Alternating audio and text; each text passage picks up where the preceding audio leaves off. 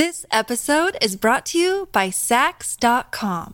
At Saks dot com, it's easy to find your new vibe. Dive into the Western trend with gold cowboy boots from Staud, or go full nineties throwback with platforms from Prada. You can shop for everything on your agenda, whether it's a breezy Zimmerman dress for a garden party or a bright Chloe blazer for brunch. Find inspiration for your new vibe every day at Saks dot com. This episode is brought to you by Shopify. Forget the frustration of picking commerce platforms when you switch your business to Shopify, the global commerce platform that supercharges your selling wherever you sell. With Shopify, you'll harness the same intuitive features, trusted apps, and powerful analytics used by the world's leading brands. Sign up today for your one dollar per month trial period at shopify dot com slash tech, all lowercase. That's shopify dot com slash tech. When you need mealtime inspiration, it's worth shopping Kroger, where you'll find over thirty thousand mouthwatering choices that excite your inner foodie. And no matter what tasty choice you make, you'll enjoy our everyday low prices, plus extra ways to save, like digital coupons worth over six hundred dollars each week. You can also save up to one dollar off per gallon at the pump with fuel points. More savings and more inspiring flavors make shopping Kroger worth it every time. Kroger, fresh for everyone. Fuel restrictions apply. Welcome to the New Books Network.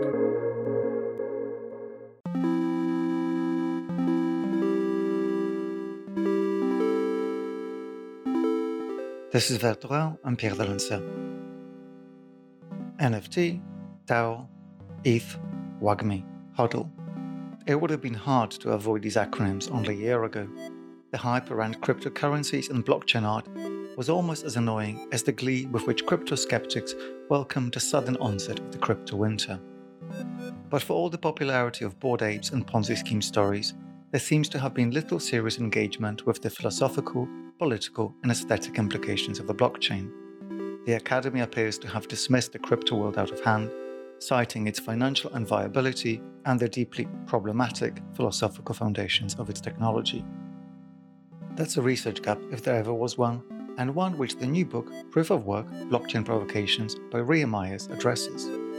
Myers is a crypto artist, writer, and hacker who searches for faces in cryptographic hashes, follows a day in the life of a young Sheba in the year twenty thirty-two, and patiently explains why all art should be destructively uploaded to the blockchain. Myers focused on the blockchain technology in twenty eleven, becoming one of the first artists to enter into creative, speculative, and conceptual engagement with the new internet. As ever, you'll find links to the works we discuss in the show notes.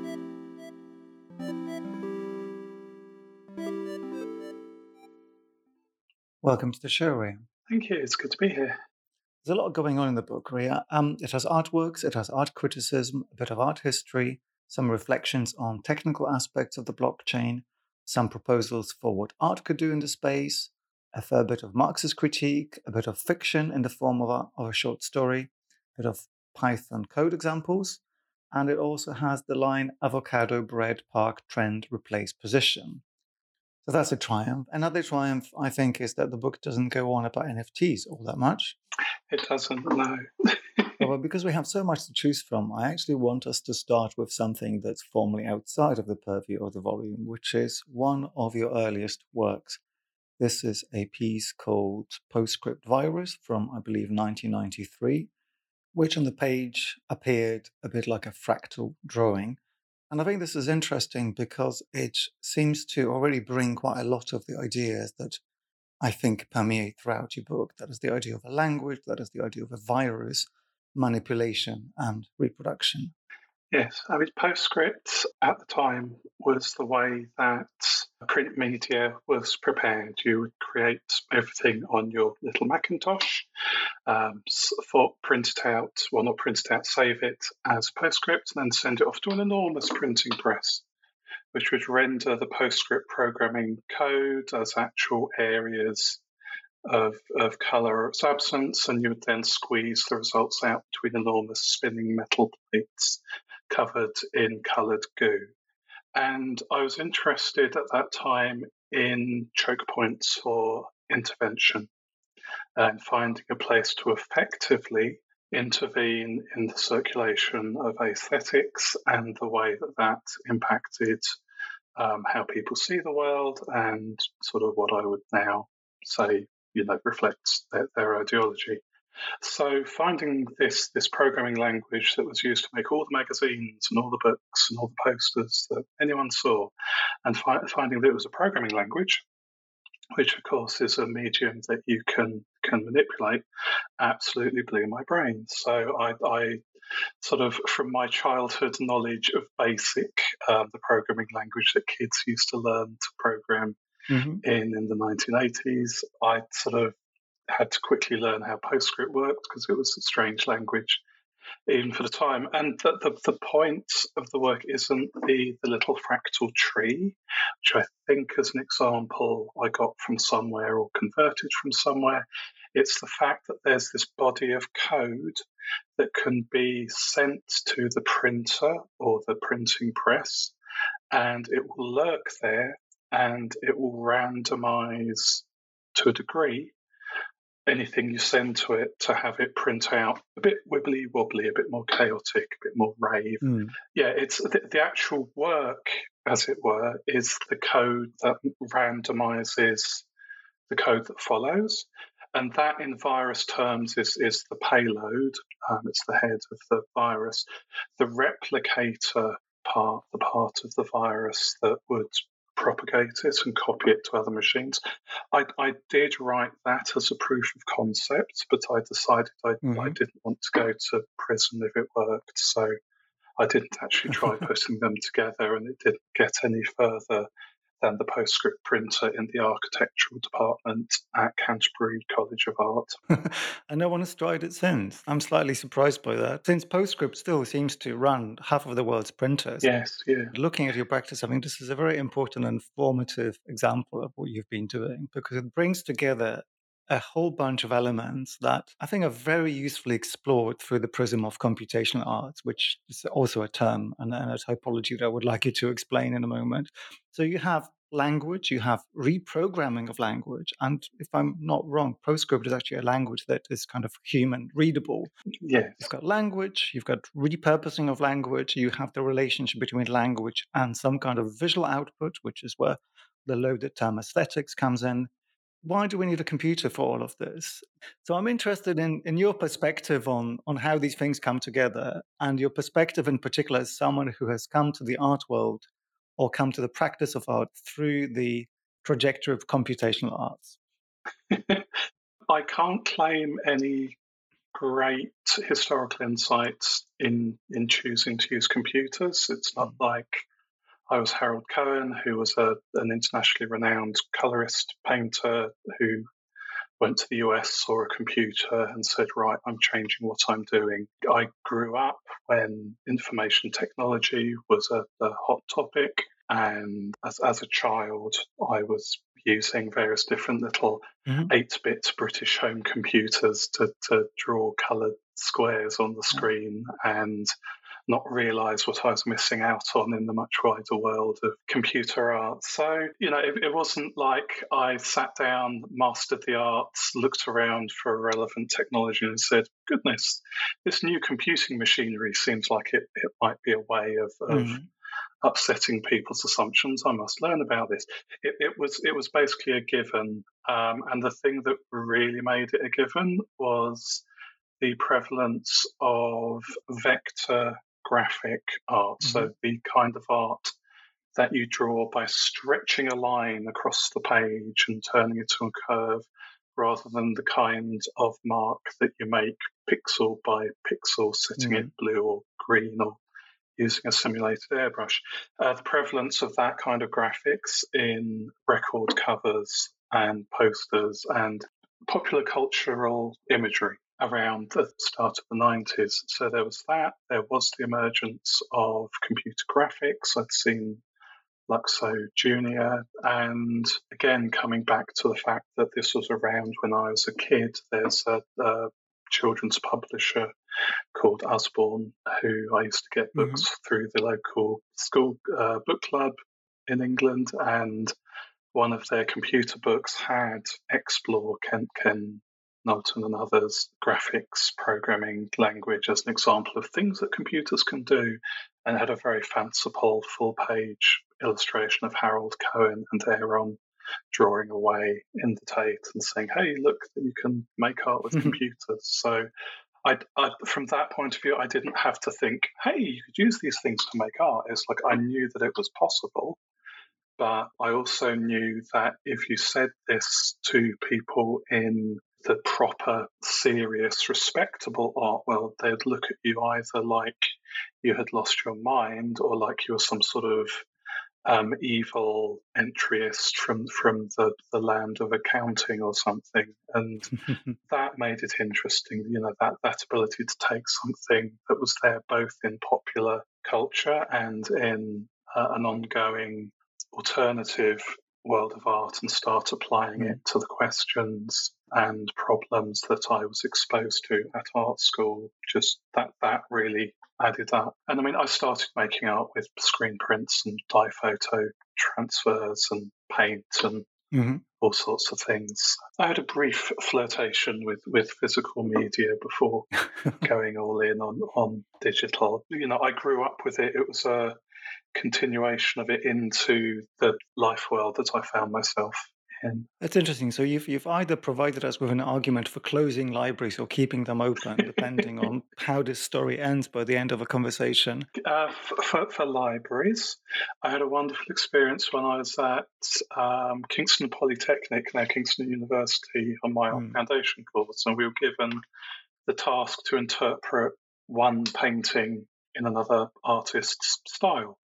And I was given a futurist cyclist and a Jackson Pollock spatter painting. And I just couldn't, from the tiny reproduction of the futurist cyclist I'd been given, work out pretty much where the cyclist was. But fortunately, the library had a book which was a collection of sketches by Boccioni or Marinetti or whoever. And it had the precise sketches for this painting, where it starts out with a very naturalistic charcoal or pencil sketch of a of a cyclist circa nineteen oh whatever, uh, adds some force lines to it, breaks it down into triangles, and then goes to town. Mm-hmm. And that early experience of access to knowledge and openness of knowledge as an enabling condition for the practice of art really left an impression on me. And the other thing that came from that was uh, when I encountered the Art and Language group's work when I went to do my degree and saw that they'd done a, a portrait of Lenin in the style of Jackson Pollock. I, I very quickly recognised something there that I had engaged with in, in a sort of foundation student way previously, and that was my, my, my other obsession other than technology mm. going forward. Well, I'll certainly try to find a link for listeners to the image of Uncle Lenin. It's interesting, you've already driven us into the arena of art history. Now, let's dwell a little bit on art and language, because as I already highlighted, language seems to seep through everything that you've done in your practice, in writing and in, the, in its visual aspects. The relationship to the conditions of conceptual art that the group Art and Language, who were active mostly in the seventies in London and in New York, and have made a whole range of really seminal work that ended up defining in a trajectory very different to the kind of usually known, that of, you know, Daniel Buren and Hans Hackett. They're like, they created a very different reading of conceptual art. Yes, it provided a way of taking a, a theoretical and technical practice into the materials of art in a way that didn't make either of them secondary. So to take the example of a painting of Lenin in the style of Jackson Pollock, that was originally proposed conversationally or in, in an article as an impossible picture. How how could you reconcile the, the then current post-war history of abstract expressionism and socialist realism? They came from incompatible universes. And then so the technical challenge that came from that of actually making that and the results of, of making it and learning from it, this sort of feedback loop of the theoretical and the practical that doesn't reduce to a an ideologically directed praxis there's still some uncertainty and risk to the doing of the thinking and the thinking of the doing and then the doing of the making and the making of the doing. So from them, from Charles Harrison, who was associated with the group, I got a very strong understanding and desire for a historical materialist art history. Mm-hmm. Um, you know, the idea that the, that the art doesn't stop at the edge of the frame, that, that, you know, there are social and historical effects on and in art, and that um, technique, that, that the making of the art, the materials used in the art, is is a is a wider question than um, was being recognised, I feel, at the time. This may simply have been me looking for an excuse to play around with computers, but I, I did a lot of reading, which um, for someone who did not have a background in philosophy or politics was fairly eyeball melting at the time. Okay, we can go in two directions. I think we can we could splinter into politics straight away, but I have a feeling we maybe haven't done enough justice to your actual current practice. And let's talk about how you entered the blockchain space, and may, maybe rather than try to yes. figure out what the blockchain is too quickly, because I mean your practice is an exploration of both the possibilities and the meanings, and quite often the very definitions of crypto art and its many associated arenas. Yes. I think it would be a good idea just to show off your trophy cabinet to to tell our listeners about all these things that you either invented or nearly invented or simply completely missed out on. I've heard you admit to this. Yes. Tell me how you nearly invented N F Ts, how you nearly invented Bitcoin, and how it all went kind of right and wrong. And maybe some of your credits would be useful here, yes. so we can see from okay. what perspective, Definitely. politically and practically, uh, that conversation proceeds. Yes, I very, very fortunately I, I am not Satoshi. I, I did not invent or almost oh. invent Bitcoin. Um, I think I first heard of it via the Peer-to-Peer Foundation, mm-hmm. and by twenty eleven I'd done a blog post saying, "I will be the world's first Bitcoin artist. Send me a Bitcoin, and I will draw you a Bitcoin and send it to you." And someone emailed me and said, "How do we do this?" And I didn't get back to them because I was worried that a Bitcoin wouldn't pay for the stamp to, to send the drawing to them by the time I'd finished. So I mean, a valid, a valid concern. Yes, but over, over time, this is a nice example of, mm. um, shall we say, my, my lack of, of visionary preparedness. But by twenty fourteen, I'd moved from the U K to Canada. I was waiting for my permanent residency and I was unable to work, so I was walking around Vancouver a lot and going to interesting events there.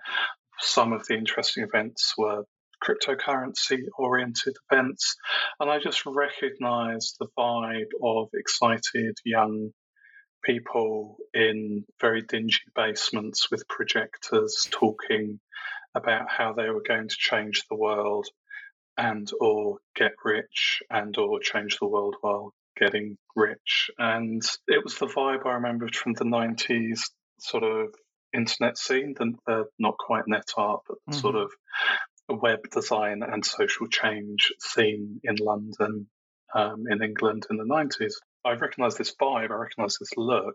Mm. Um, I understand some of the technology. What fascinates me here is the culture.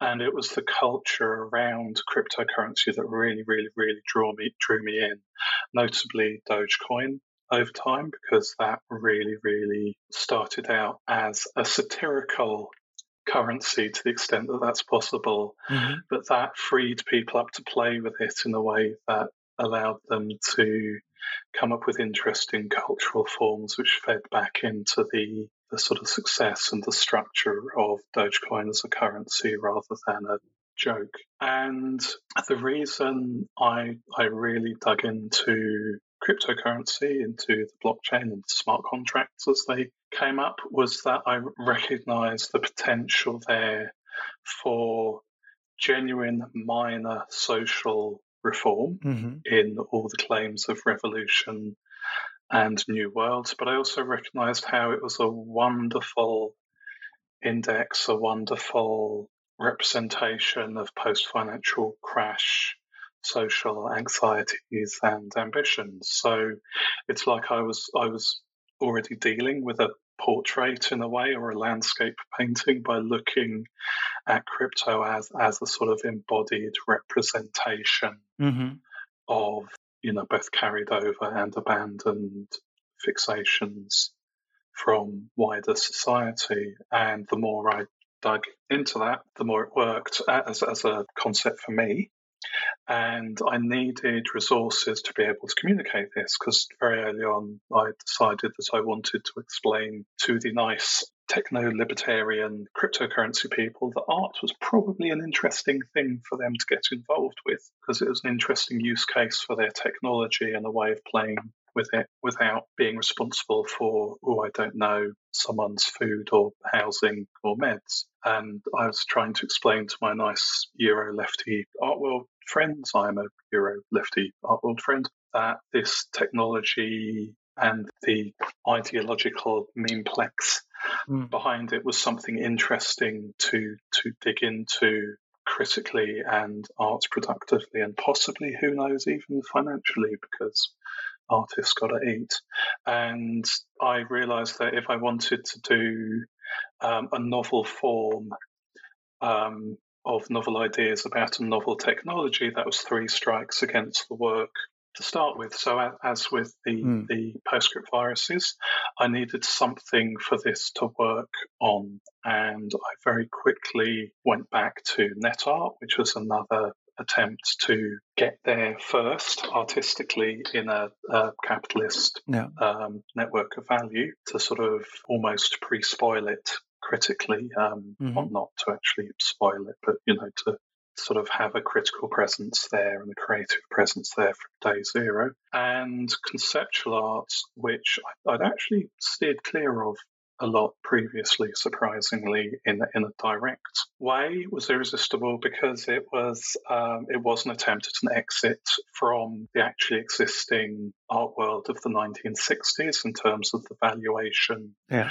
and circulation and display of art in response to a changing political and ideological and social climate. And it was very quickly recuperated by the mainstream art world, but not before it had, quote, dematerialized art in interesting ways and hit on many of the problems that I quickly recognized any use of uh, cryptocurrency or blockchain technology in art or art making would encounter. And so mm. that led to making work that looks like very, very, very, very late conceptualism. And it kind of is, but not visually. Visually, it's using the resources that it needs to to communicate. And those resources do happen to, to look like conceptualism, but that's not the initial driver. Okay, can I interrogate this? Because I think this is the point at which we have to start thinking about what aesthetic means. You describe this yes. really beautiful moment where, before the crypto world and art came together, as you know, that explosion came maybe around two thousand seventeen, or, or frankly during during lockdowns when everyone was suddenly bored, the art world finally noticed. But there was this period where you suggest that visualizing, aestheticizing some aspects of these technologies actually can be used to reveal properties of the technologies themselves. So there's a point at which it is the artistic use of the blockchain that reveals what the blockchain is. Yes. That was an incredibly interesting moment. And frankly, all of the universe would want to be given that opportunity. But then you've also just instantly went to the point where you separated the visualization of the conceptual. And then you've also said, oh, it also happens to look like historical conceptualism. So I think we've got to the point where there's the promise, and that promise already in your own description of your own work is almost complicated to the point of being not particularly trustworthy, not necessarily in your description, but maybe in the way that we derive truth from the blockchain. So I'm steering us towards another big keyword, but but you know, aesthetics and truth and the blockchain. Like yes. Is there yeah. is there enough time left in this interview to to try to think about those things? Is there is there enough time left in the universe? I mean, these, these are big ones ignoring blockchain. So I, I use aesthetics as something of a, of a boo word or a placeholder. It's kind of my Smurfy. If you remember the Smurfs, if, if you have something that you, you wish to say that you don't have a word for, but everyone else knows what you mean, you say Smurfy. Um, I generally say aesthetics. I have a few different meanings of it, which I play very fast and loose with, a sort of advertising style meaning of these are the brand colours and shapes and font for something. Like you, you, you know what an Art Nouveau aesthetic is. You may have Art Nouveau work that does not fit that aesthetic, and you may have work in that aesthetic that is not Art Nouveau, but you can recognise the stylistic tics and innovations and materials of a particular representational or, or consumption scheme for for experience, for sense data, for the world that we would label as an aesthetic. There's the sort of art historical slash philosophical game of aesthetics, which never really seems to get very far, and every few years someone mm-hmm. goes, no, we've solved it. it. It's just neurons, or no, it's just the class struggle of base versus superstructure, or no, it's just whatever God wants us to, and, and none of these are convincing to anyone who hasn't written them. And then there's the sort of hardcore philosophical encounter of the subject with the phenomenon or, or whatever. And these are all aesthetics. But when, when, when I say aesthetics, like Humpty Dumpty, I mean precisely what I mean. And I generally mean either what something looks like in a historically passable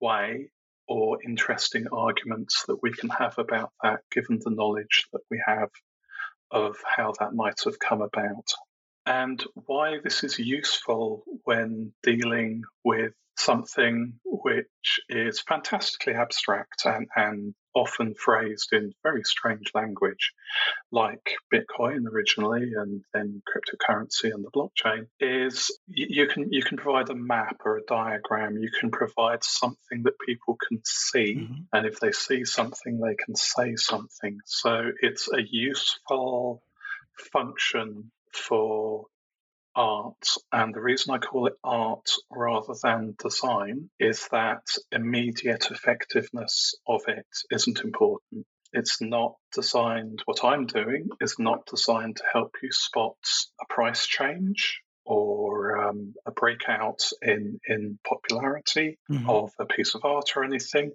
It's trying to give people a way of having a feel for the whole technological system and what it is embedded in.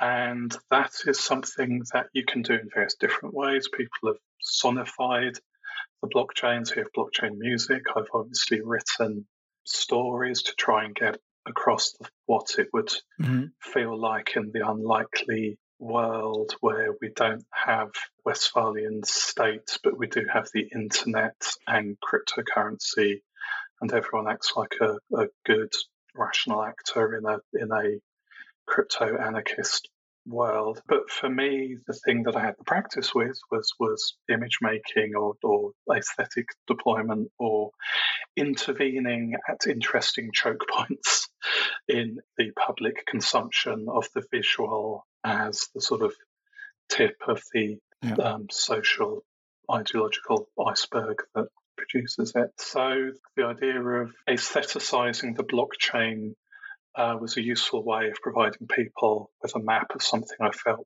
was technically and socially interesting, and blockchainizing aesthetics, uh, which is a horrible phrase, but I'll find a better one uh, next time, was a way of problematizing some very comfortable assumptions about the nature of the actually existing art world. All right. I wonder if we could try to think about the relationship between the actual existing art world that you just referred to and the art world as it might have become engaged in various blockchain technologies over the past decade. And maybe this is a very quick summary in a, in a way that they'd have nothing to do with each other, even though you are one of the one of the artists who have crossed over from the you know, the basement full of exciting people and the, the projectors and also the auction house. But it strikes me yes. like those two things are almost unlinked. Yeah, it's, it's a difficult one. In twenty fourteen, I was writing.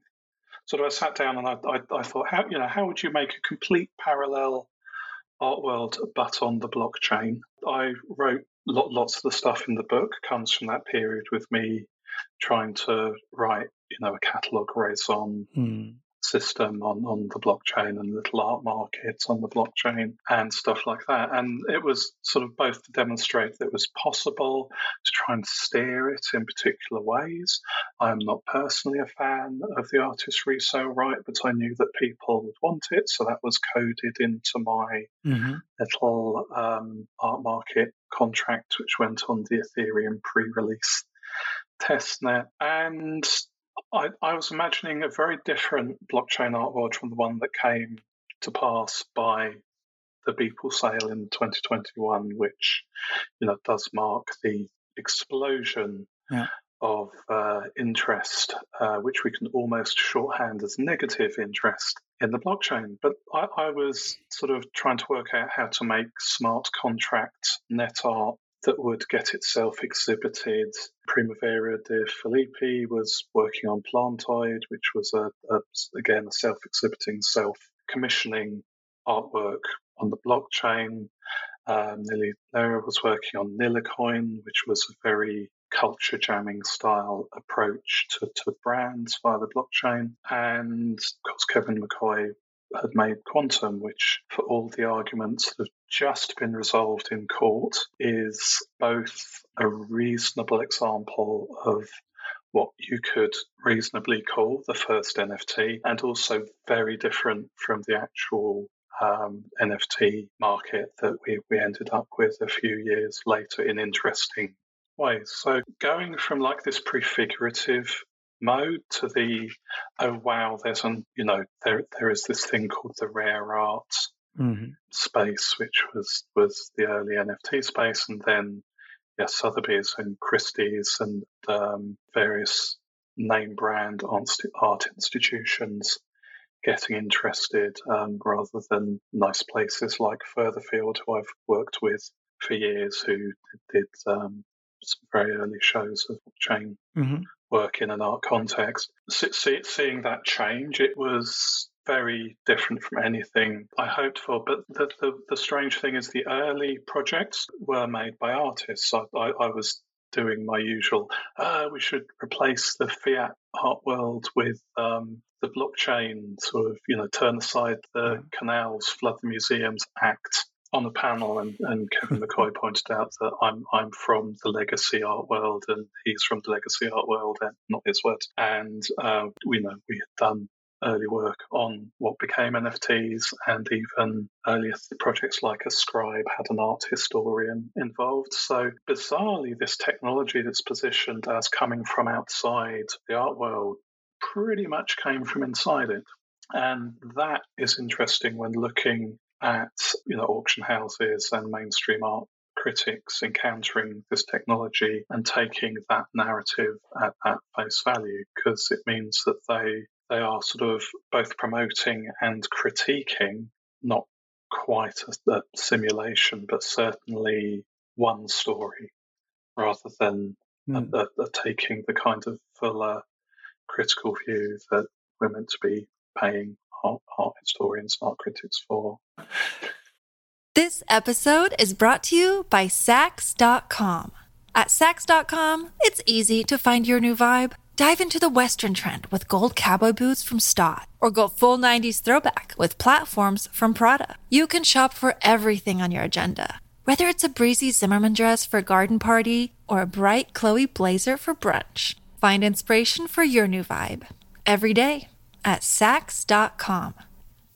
This is, I think, a good way to start really examining the, the brief history of the blockchain and its political potential, including some of its disappointments. So, I mean, you haven't you haven't really been using too many political buzzwords yet, but it's it's hard to think about crypto without someone screaming, you know, anarcho-capitalism yes. or dirty libertarianism or occasionally fascism, which Yes. I was quite relieved to see, to see you in the book also laugh at this kind of ease within which the critical world yes. characterizes anything it doesn't understand as fascism. In an era of actually rising fascism, the kind of academic career that you could replace with a function that returns fascism, whatever value you feed it, just it, it's not adding value, not to name names. We are recording this for, for mostly career academics. So, so yes. Good luck. It's I, I'm, yes, I, I envy you all. Please give me tenure. Anyway, so with Bitcoin, um, Bitcoin is well, it's an, it's an economic solution to a technical problem in an ideological program. The ideological program is the cypherpunk, anarcho-capitalist, techno-libertarian program, and we are now drowning in buzzwords. So in the nineties, there was a, a group of activist um, technologists called the cypherpunks. We owe them a lot. They are the, the reason that, broadly speaking, they are the reason that we can securely talk to each other using strong encryption that the government doesn't have mm-hmm. a backdoor into, you know, just to use against the bad guys and absolutely not to spy on their ex. So the cypherpunks believed strongly in, in private property, which obviously puts them immediately off to the side from communist socialists and, and anarcho-socialists who are very, very much less down with the commodity form as any kind of thing. Mm-hmm. And so the privacy part of their program sort of led to, you know, encrypted communication, which is great. The privacy of your transactions, uh, money being speech, remained an open problem because whilst I can send you a secret message that you can decode, if that secret message is, I'm sending you ten pounds or I'm sending you one hundred dollars, mm-hmm. um, I can send the same message to anyone else and nobody will be one the wiser. And whilst that's great for lets, it's not great for a sort of scarcity-based yeah. currency uh, of, of the kind that we use in day-to-day life. And so you can solve this by having an institution. You can have the state or a bank or, or just this one guy at your local hacker space you really trust who approves and keeps track of all of the money, all of the economic exchanges in, in your economy or your society. And this is fine until they don't like you. And my, my, friend, my friends with me on the left tend to have trouble understanding at this point because it's like, well, don't you want the government to stop sending money to terrorists and drug dealers and horrible people? And it's like, well, if they would, that would be great. Um, you know how you're concerned about people needing to save up money to flee states in the U S where their existence will shortly be illegal. Do you want the state censoring your ability to send them money to escape or for them to pay for their rent or food or, or medication? And at that point, there is just a magical solution to be discovered, which absolutely does not include cryptocurrency, despite it being created to remove that kind of treacherous third-party intermediary who can commit acts of injustice at the moment of economic exchange. When I am saying, here you go, here is, you know, one hundred pounds to pay your rent, you do not want someone swooping in and saying, nope, I'm mm-hmm. I'm stopping that because we've just passed the Landlord Protection Act of twenty twenty-four. So the, the, the thing that Bitcoin does is it makes it possible to remove, at the moment of transaction, that treacherous third party, the, the poorly named but in context understandable quotes, trusted third parties of Bitcoin. And this is an anarchist move. This removes an, a, a higher authority. Um, this is a critical philosophical move. You know, it, it subtracts the state from, from moments of authentic social exchange. And it does that not with a particularly clever algorithm. I mean, the, the, the early code has bugs in it. And if you show... Yeah. Bitcoin one to a cryptographer, they'll go, why did they use that? But it replaced a a technical problem with an economic incentive, which again is not sort of a popular move for non-market um, socialists or non, yeah. non capitalist anarchists. So this area just opens up onto these fascinating issues within the political and social struggles that we currently face.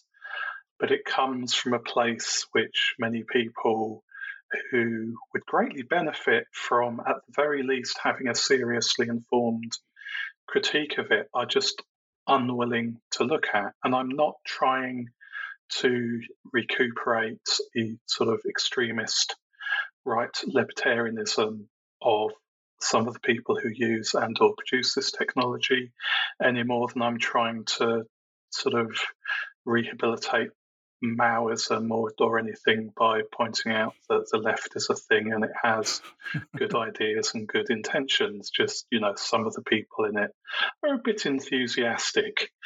But I spent the two years after the Beeple sale being yelled at on social media by people who knew that I was supporting fascism, that I was a scammer, that I was destroying the environment, Um, that I, I was against social justice, you know, anything that people had ready to go. Mm. Um, N F Ts, as, as they became, became this blank slate to project onto. They became this literal sociological scapegoat for people to place the tensions of the community onto and drive out into the wilderness. And that was both critically interesting To, to engage with, and psychologically not some of my best days.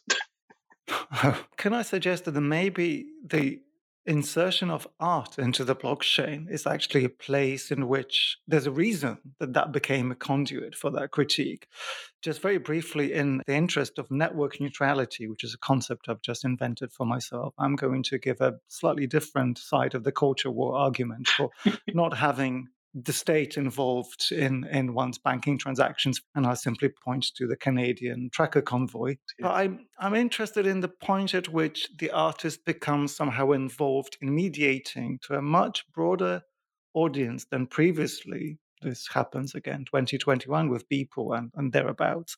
Suddenly the artist is inserted with an aesthetic project into a conversation about trust. We have terms like a zero trust society, which is a deeply loaded idea. The fact that we should somehow all strive to live in a culture in which our social relationships, whether they involve the state or not, are based on hermeneutics of mistrust. I think one of the many reasons that not only the left is so suspicious of this is that the blockchain really goes a very long way away from its ability to accurately record time, which is about the only thing it really technically does. And that in itself, I think, is shown to be significant. This is a, you know, almost a game changer for a lot of philosophical thought.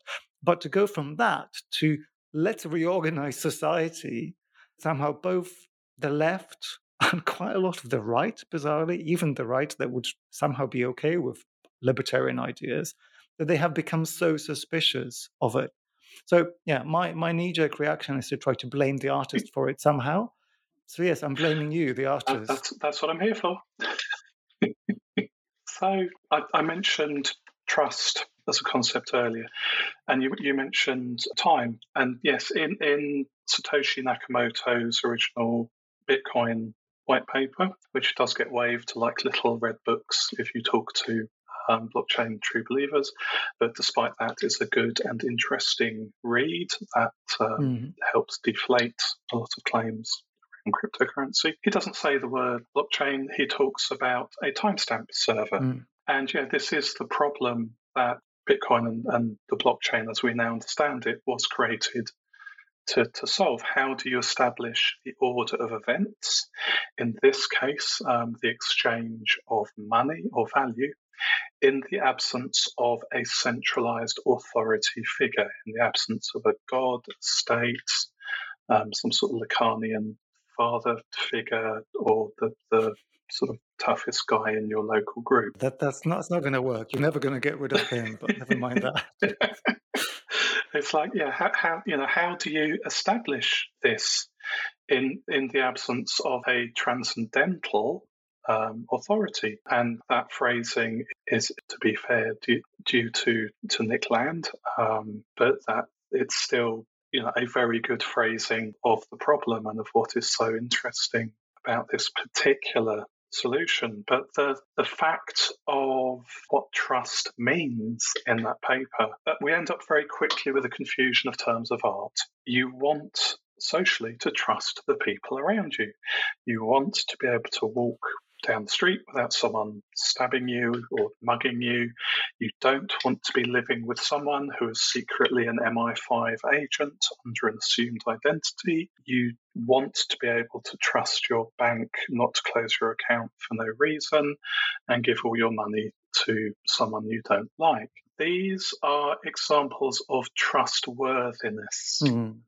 of the ability to trust, of earned trust. The kind of trust that Satoshi Nakamoto, whoever they were, is talking about in the Bitcoin white paper is where you have no option but to trust someone who might betray you.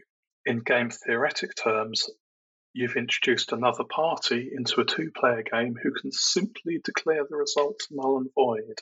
In, tr- in social trust terms, you want to ensure that um, no no one is lurking in dark alleys about to run out to stab you or mug you. And it's like wanting to remove the need to mm-hmm. assume that things will be okay, to sort of trust that things will be okay. It's the difference between having to trust and being able to trust.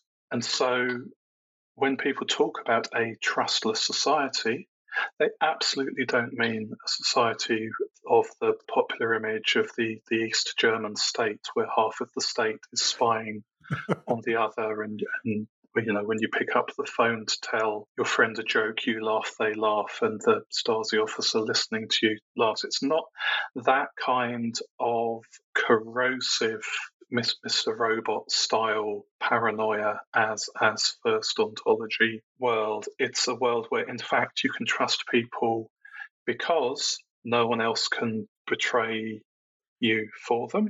So yeah, it's it's a it's a it's sort of people both promoting trustlessness and critiquing it do completely miss this. They do sort of have a, you should be this robust, rugged individual who doesn't trust anyone. And so that's fine. But if you try living like that, you will very, very quickly go a bit strange. It's more, you should not have to trust someone who can flip the table when you're having no. lunch with a with a friend. It's it's that kind of trust, but we really need a better word for it. I would not want to live in the trustless society um, that those who define it as not being able to trust anyone uh, imagine, because that'd be a very cold and lonely place. It's a it's a dark forest in the Cixin-Lu sense of sort of, you know, a Cold War mutually assured destruction universe where if you find anyone else, you have to destroy them before they destroy you. Oh, funny enough, it's about the only work of science fiction that I read in the last decade or so. So I, I get the sense of existential dread, which which there is yes. characterized as inevitable. So I completely also understand yes, why yes. the anxiety of the blockchain kind of induces yes, this yes. vision already.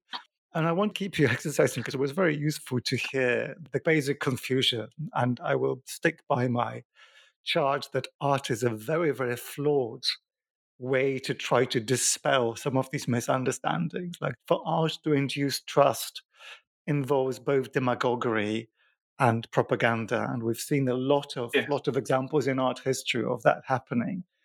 But for to look for a positive, there is something that art, or at least the way that we understand the art market to to do, it is able to illustrate trust.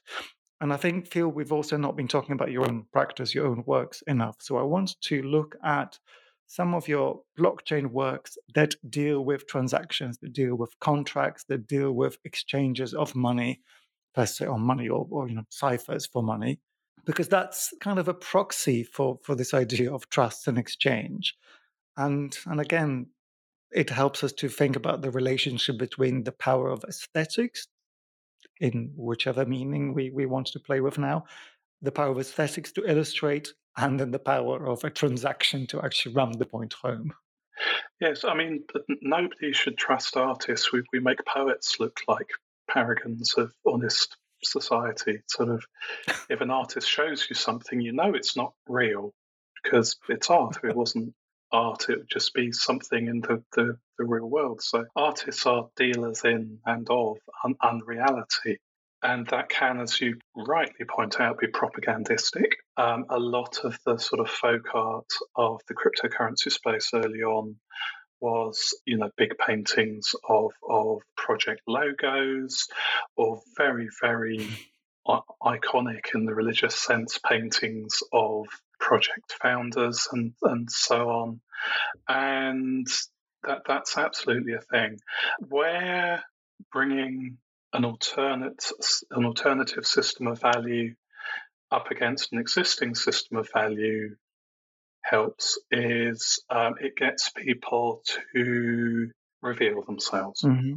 So I love art. I love the history of art. I love the, I love people who work in the art world, in, in the non-profit art world, in art academia. Like this, this is my life, and, and it's what I do regardless of what I am doing. Uh, we all know where the money comes from. We all know where it goes. We all know the, the injustices endemic within this system, if nothing else, because it is part of a wider system of, of injustices. But we, we, we manage to be polite about that. And if someone pops up and says, hey, I'm selling this thing, a little electronic certificate of authenticity or whatever, for five thousand dollars, sixty thousand dollars, seventy-two million dollars. That focuses the attention because it, it's a figure, it's it's a you know event against the ground of a not uncritiqued, but a despectacularized, if that's a word, art world where, where we're used to things selling for ridiculous prices. And mm-hmm. the transparency of the blockchain as it currently exists serves two purposes. It allows people to see how much this stuff sells for and get very angry about it. If it doesn't, then allow them to think about the wider art world that it is at this point trying to, to recreate, then that's a failure of critical reflexivity. I'm not saying that every new way of charging people for art that comes along can be defended on the basis that it reminds us that, hey, people pay for art in the petrodollar art world as well. Blockchain, for me, is just a uniquely transparent and plastic way of engaging with this. Transactions on, on the blockchain originally were just you know, sending Bitcoin to each other, hence the name. They're, they're, they are financial transactions. You can send a lot more data with them now. They're basically messages which may or may not have value attached. And, and the semantic drift of terms like transaction and contract within the blockchain space is interesting in itself. There's sort of not even family resemblance remaining in some of these terms now. One one of my favorite, favorite, favorite movies of all time is Tarkovsky's Stalker. Mm-hmm. And um, spoilers for a forty-year-old Soviet movie, that the, the bit at the end where they arrive at the room that grants your wishes and they're trying to decide whether to go in or not. And the writer says that what happened to the, the guy that Stalker's talking about, who went in there to beg to have his brother back, was that all he got was a big pile of cash. Because that's, yeah. you know, what his baser instincts wanted. And we, we see that in in behavioural economics as revealed versus stated preference. Everyone says they want to save the environment. Everyone reveals their preference for going on a jet plane to an art fair or buying mm. the toilet paper that doesn't dissolve in your hand.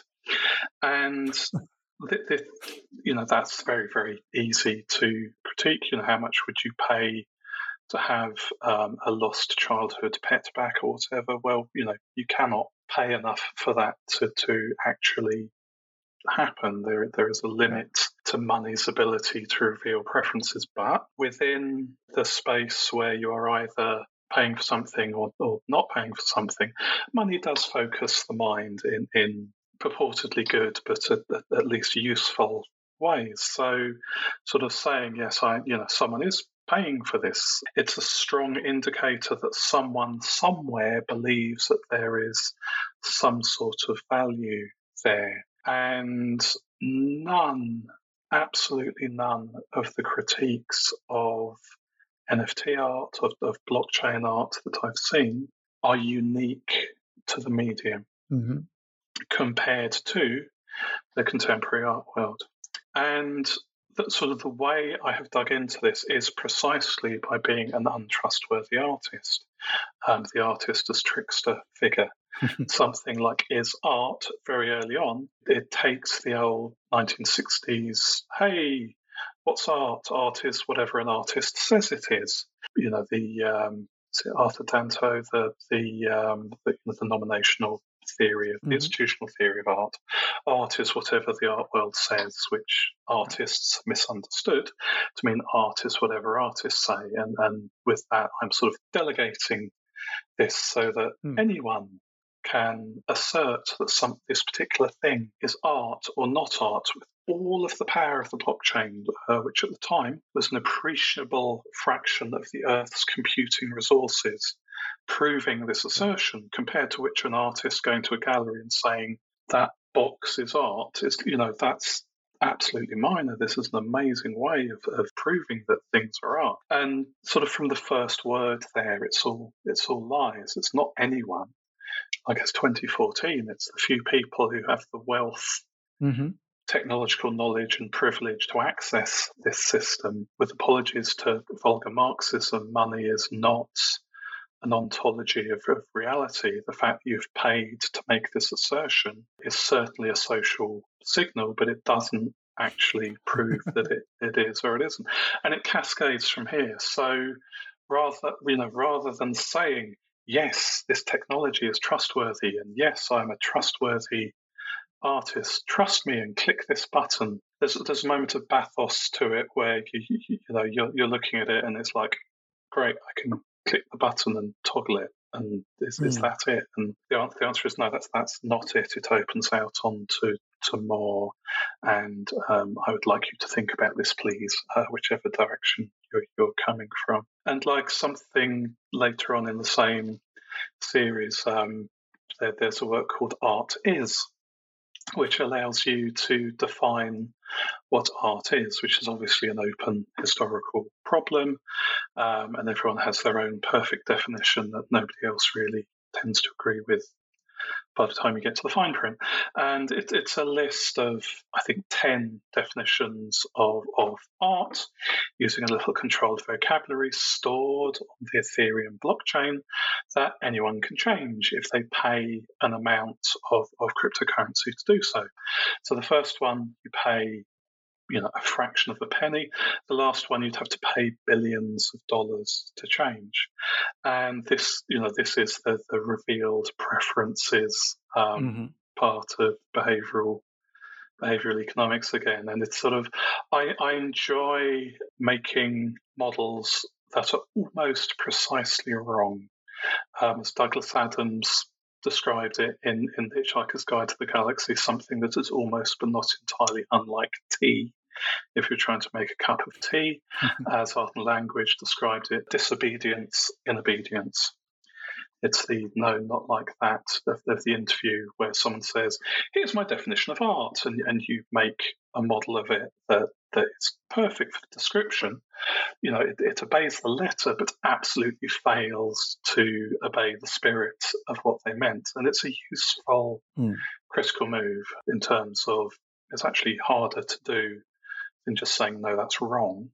Uh, it's also more fun to do and more fun to look at than just saying, no, that's wrong. And it gives you something to then, you know, engage with and react to in time. So th- these very, very simple now, but at the time they were more complex than anything else on the pre-launch Ethereum blockchain. So it contain not monetary value, but sort of aesthetic properties or ontological claims. This was a way of, of trying not to let this technology just slide comfortably and, and untroubledly and uncritically into its use by e-commerce solutions providers mm. or, or whatever. Yeah, I mean, for, for me, that, that that would be my response to um, artists either as as um, stalking horses for a trust that the technology hasn't earned, or um, you know, art as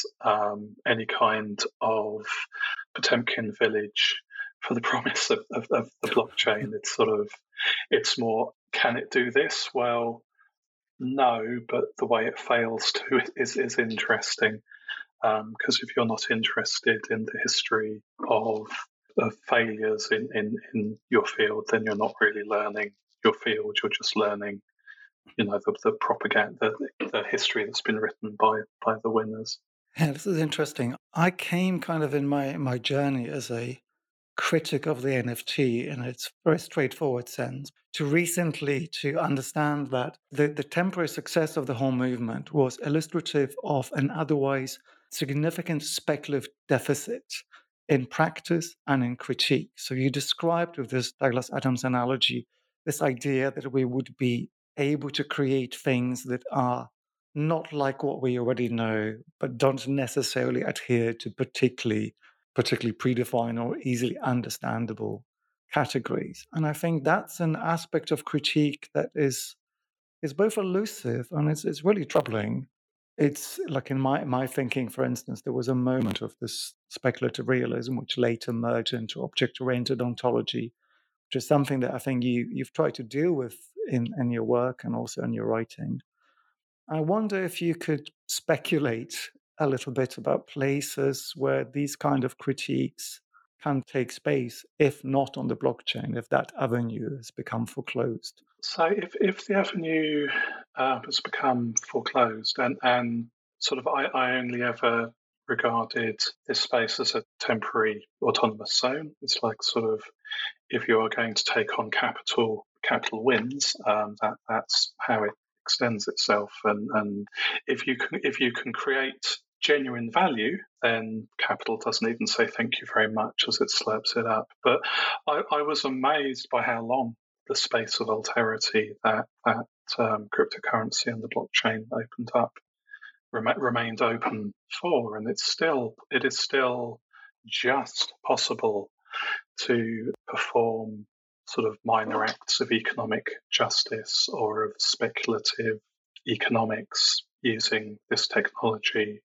Without it, going back to A sixteen Z as, as soon as you, you say it. Mm. But we, we are absolutely not in the anarcho-capitalist, post-revolutionary paradise that I describe in, in Bad Scheib. Um, we are in what's looking like another financial crisis, and um, the state is blaming crypto for this, um, whilst pushing regulations which would mm.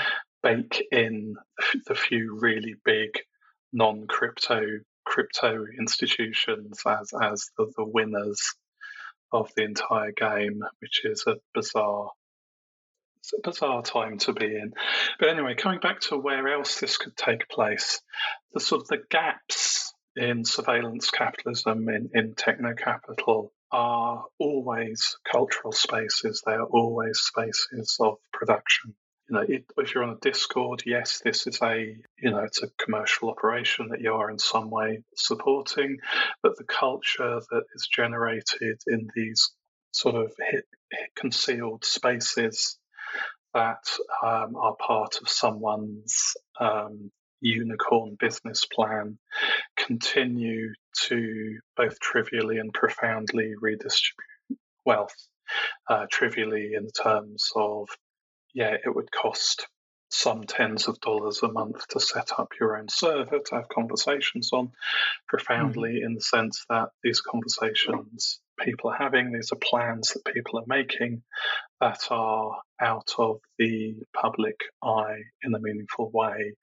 And the organization, as it were, and the avoiding cultural closure is taking place in um, very, very cypherpunk recognizable contexts of encrypted messaging between, you know, in, at least initially, pseudonymous participants. And the, the joke that a DAO, a decentralized autonomous organization, which is a blockchain program that has some model of, of rules that you can use to vote and manage its treasury with. The joke that a DAO is, is a Discord group with a cryptocurrency wallet attached starts to show that much as uh, we're not all running Richard Stallman's G N U system, we're all running mm. Linux. The tools that the Free Software Foundation created in the eighties and early nineties could be used to make something that has much of the effect, if not the spirit, that they wished to achieve, just in a way that does horrify the people who made it. So, like, I, I can easily see groups using encrypted messaging technology, these kinds of, you know, the ability to prove that something has happened um, economically, cryptographically, and sort of various other affordances, which um, for all the complaints from cryptographers that uh, cryptocurrency isn't crypto, please give us back the word crypto, the work that blockchain researchers have done has pushed entire areas of cryptography very far ahead. And this sort of combination of more advanced cryptography, ongoing um, temporary autonomous zones of, of social flourishing and organization and, and production, and the ability to somehow not have that immediately siphoned off by capital, even if it's only getting paid rather than not getting paid for what you do, which is a problem under capitalism that we cannot wish away, um, whatever our preferred economic system would would be. I think that even if cryptocurrency and or smart contracts and or blockchains have nothing to offer to the future of any kind of social alterity or economic organizing, the the the technology, the knowledge, and the problematics that it has produced are there ready to be seized on by whatever the next generation of people who go, hang on, I I don't I don't like the way things are. I would like things to be different, please. And as as the state gets more and more intrusive, and as actually existent fascism becomes more and more of a problem, people are going to have, you know, more of these actual material tasks that that um, not not being wiped out will require them to perform, and there, there may yet be something here. May I ask you a deeply personal question? You may, yes. So I definitely am of the opinion that the actually existing fascism is a bogeyman. I think I might have a, an inkling to, to what you're referring yes. to. And I'm trying to figure out whether in the both ideological and technological space, there isn't, that you've just described so eloquently and you practiced for, for decades, whether there isn't a correspondence to your individual experience. So the personal bit is that you came out as trans not long ago, as far as I understand. Outed. Sorry. Um, I mean, that in and of itself isn't that exciting to really comment. But as a technological and political, um, it's not a move. I'm not going to try to, to suggest that you, you've done anything for political reasons. But I wonder if you see the correspondence between the crypto world, the blockchain possibilities of liberation that you just responded to, and and your and your, your gender. Maybe this is a stupid question, in which case we can agree to cut it out. So, um, no, no, no, because it, it's a question that I, I had to ask myself, because it's, you know, everyone's experience of everything is different. More than one person I have spoken to um, has shared the experience that I had of looking back on my entire life and going, what did this mean in light of the new knowledge that mm. I have now? Um, once I, I realised that I was actually trans and not just a good ally. So in terms of making art about secrets that are not available to the owner, um, that's that's fairly obvious. I mean, by the time I was doing Certificate of Inauthenticity, mm-hmm. um, the work was screaming at me. It was like, hey, you should really look at what you're doing and think about it. Um, but the part of my brain that um, Section twenty-eight installed and was committed to uh, making sure I didn't realise I was trans was like, no, it's fine, ignore it. There's there's other explanations for these phenomena. That's fine. I can see very clearly looking at it how, on an artistic level, the questions of encryption, of privacy, of identity, and of their ironization, because sort of the, the word I haven't mentioned yet is irony, and the word I think is, that's come across in or, some of your jokes in the last hour. It, it might, it might have, yes. But sort of that that that assembly of, of ideological and practical materials, sort of looking back on it's like, oh, yes, of course, yeah, oh no. And that desire to subtract a transcendent authority from social authenticity, which are, you know, those are all terms I could happily discuss for at least another podcast, but take it that I mean these in, in a gentle and everyday way. The desire is no small part of the history of trans liberation, of which I am almost entirely a beneficiary rather than a producer. Um, removing the figure of the god surgeon, who is the person who gets to decide whether you, you physically transition or not, removing the psychiatrist who gets to say whether you are trans or not, removing the, the state's ability to say, no, actually, you can't change the name that we have for you on file because we are the final authority on identity rather than merely mm-hmm. a bureaucracy that records reality. That that sort of subtraction of trusted third parties is is a large part of, of trans liberation. It's obviously easy to massively over-egg this and immediately go wrong uh, if we try to push it in directions beyond something I'm saying off of the cuff on, on a podcast. But um, for me, you know, because of my interests, the, the resonances were there. In terms of does this stuff still have liberatory resources to offer? Mm-hmm. Um, yes, it does.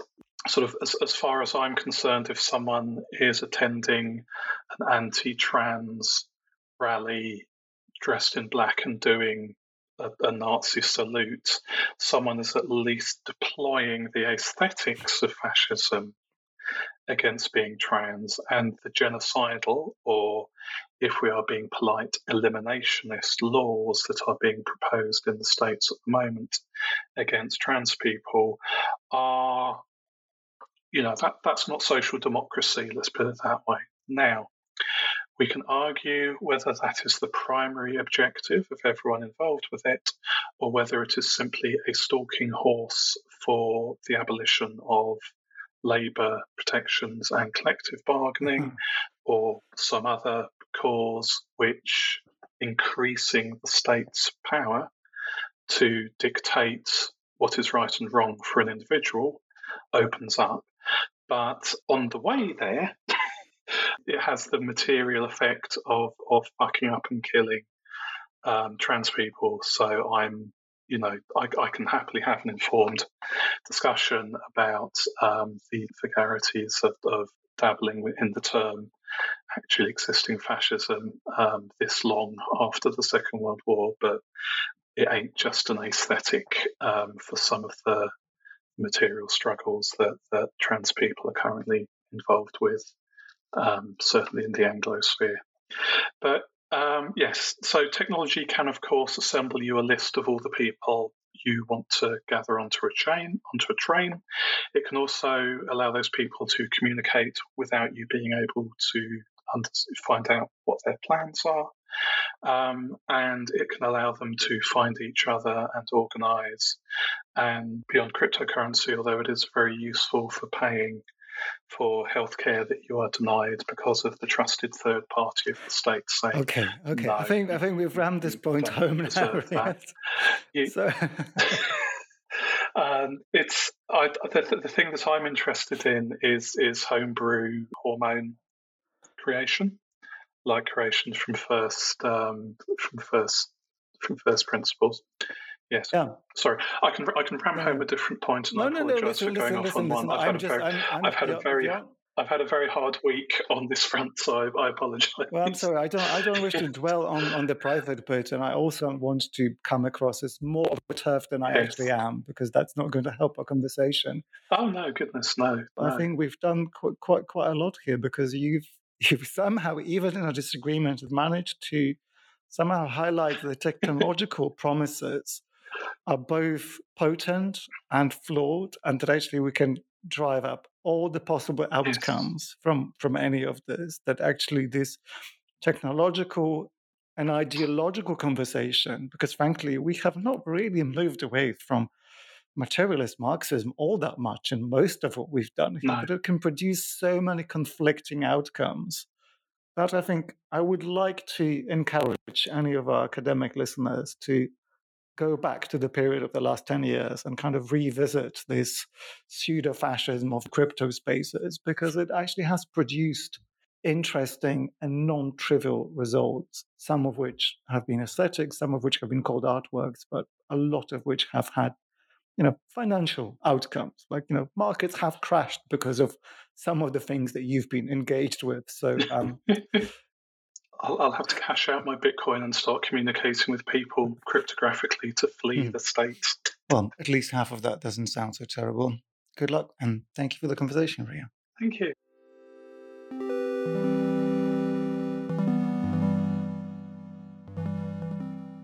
Proof of Work: Blockchain Provocations twenty eleven to twenty twenty-one by Rhea Myers is published by Urbanomic.